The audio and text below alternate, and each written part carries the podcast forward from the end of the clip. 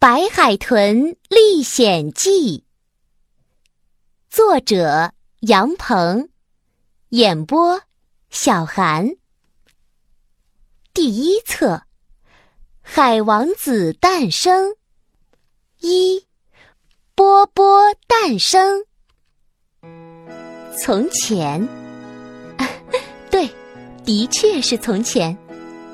那个时候，宇宙里还没有人造卫星，天空中还没有飞机，陆地上还没有汽车，大海上还没有轮船，剑齿虎和猛犸象还没有灭绝，人类还没有发展出现代文明。他们持长矛，背弓箭，披兽皮，穿树叶裙。蓬头垢面，居住在山野中。白天，男人们狩猎和打鱼，女人们采摘野果。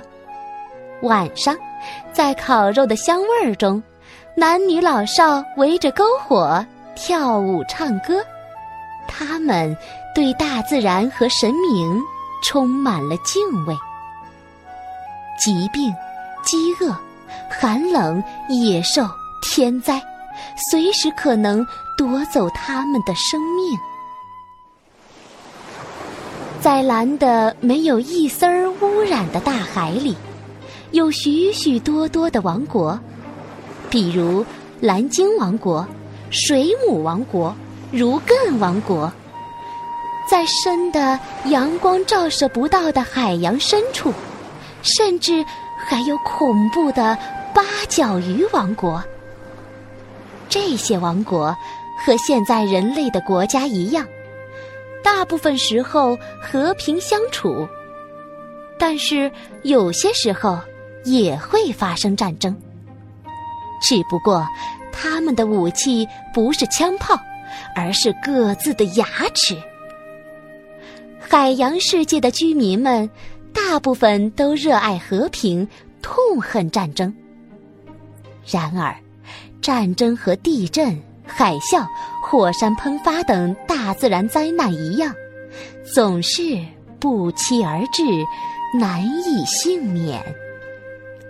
在辽阔浩瀚的南中国海，有一个海豚王国，白海豚国王星罗。和王后阿依娜管理着这个由白海豚、蓝海豚以及形形色色的海洋动物组成的王国。海豚王国的国王仁慈大度，海豚王国的臣民谦和友好。在过去数百年的岁月里，他们从来没有和邻国发生过任何战争。甚至连小摩擦都没有。海豚王国以和平著称于世。这天早晨，当霞光铺满海面的时候，在皇后阿依娜的红珊瑚宫殿里，一声婴儿的啼哭划破了黎明的寂静。王后阿依娜生了个漂亮的小王子。人们奔走相告，喜讯像风一样传遍了王国的每一个角落。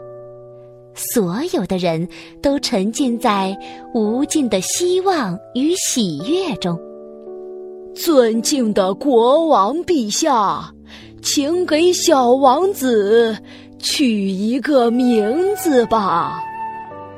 忠诚的海龟丞相。扶了扶鼻梁上的小圆眼镜儿，恳切地说：“小王子此时偎依在母亲阿依娜的怀里，黑水晶般的大眼睛正好奇地打量着周围的世界和人们，小嘴儿里不停地吐出一串串大大小小的泡泡。人们屏着呼吸，静静地。”等待着星罗国王的话语。红珊瑚宫殿静的只能听见小王子吐水泡的声音。不，不，星罗国王灵机一动，将小王子抱在怀里，慈祥地说：“要不就叫他波波吧。”“好的，陛下。”阿依娜王后温柔的点了点头，爱意和激动的泪水一起盈满了眼眶。此时此刻，她觉得自己是世界上最幸福的母亲、妻子和女性。波波，波波，真是个好名字。海龟丞相高兴的手舞足蹈，大声的赞叹道：“可能因为脸部肌肉抖动的过于夸张，小圆眼镜从他的鼻梁上滑了下来。他连忙用两只粗短的前爪将它扶正。波波，小王子叫波波，人们欢呼起来。皇家乐队奏乐。皇家乐队的队长，著名的指挥家大龙虾，神气的将两撇胡子往两边划拉，钳子捏着的一根银光闪闪的小指挥棒，轻轻一挥，早已准备好的皇家乐队便奏起了欢快的大海奏鸣曲，咚咚咚，金鼓鱼敲击手。拍屁股发出悦耳的鼓声，锵锵锵！螃蟹的几只脚拨弄出犹如竹板发出的敲击声，叮咚叮咚！比目鱼轻声低吟，奏出风琴的声音。变鲶鱼、康吉里、香豚、防鳃、海马、石手鱼，也八仙过海，各显神通。奏出了大提琴、小提琴、扬琴、笛子、笙三弦的音乐声。著名的海洋歌唱家赛因鱼亮出了他动人的歌喉，唱出了他最近创作的一首新歌。你是梦想，你是希望，你和霞光一起来到我们身旁。赛因鱼的歌声美妙动人。不过，所有的臣民都清楚，阿依娜王后的歌声才是海洋里最美丽的声音，比赛因语的歌声要好听一千倍、一万倍。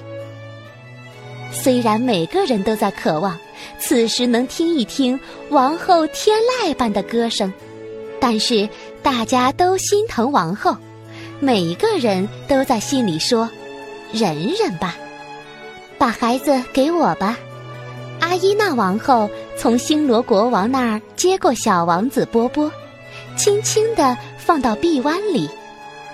波波在母亲的怀里轻轻地扭着身体，突然拍着手，甜甜地笑了起来。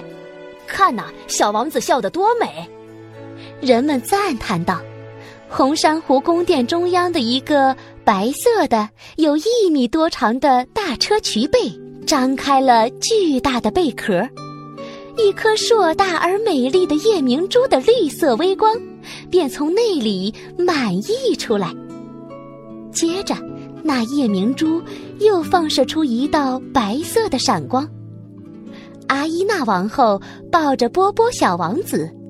波波小王子的笑靥，周围人们欢庆的场面，在瞬间化作永恒的影像，被存到了夜明珠里。大车渠贝是阿依娜王后的专职摄影师、录像师和录音师，她的夜明珠里存储着王后的许多声音和影像资料。来，让我们都来为小王子的诞生干一杯吧！哈哈哈哈！胖乎乎的海牛调酒师举起了酒杯，其他人的酒杯也高高升起。就在大家要齐声祝贺小王子诞生的时候，突然，咚咚咚，海面上传来战鼓声。将新生儿诞生带来的欢快，国王和王后的甜蜜，人们的喜悦，击得粉碎。所有人都勃然变色。要打仗了吗？怎么回事？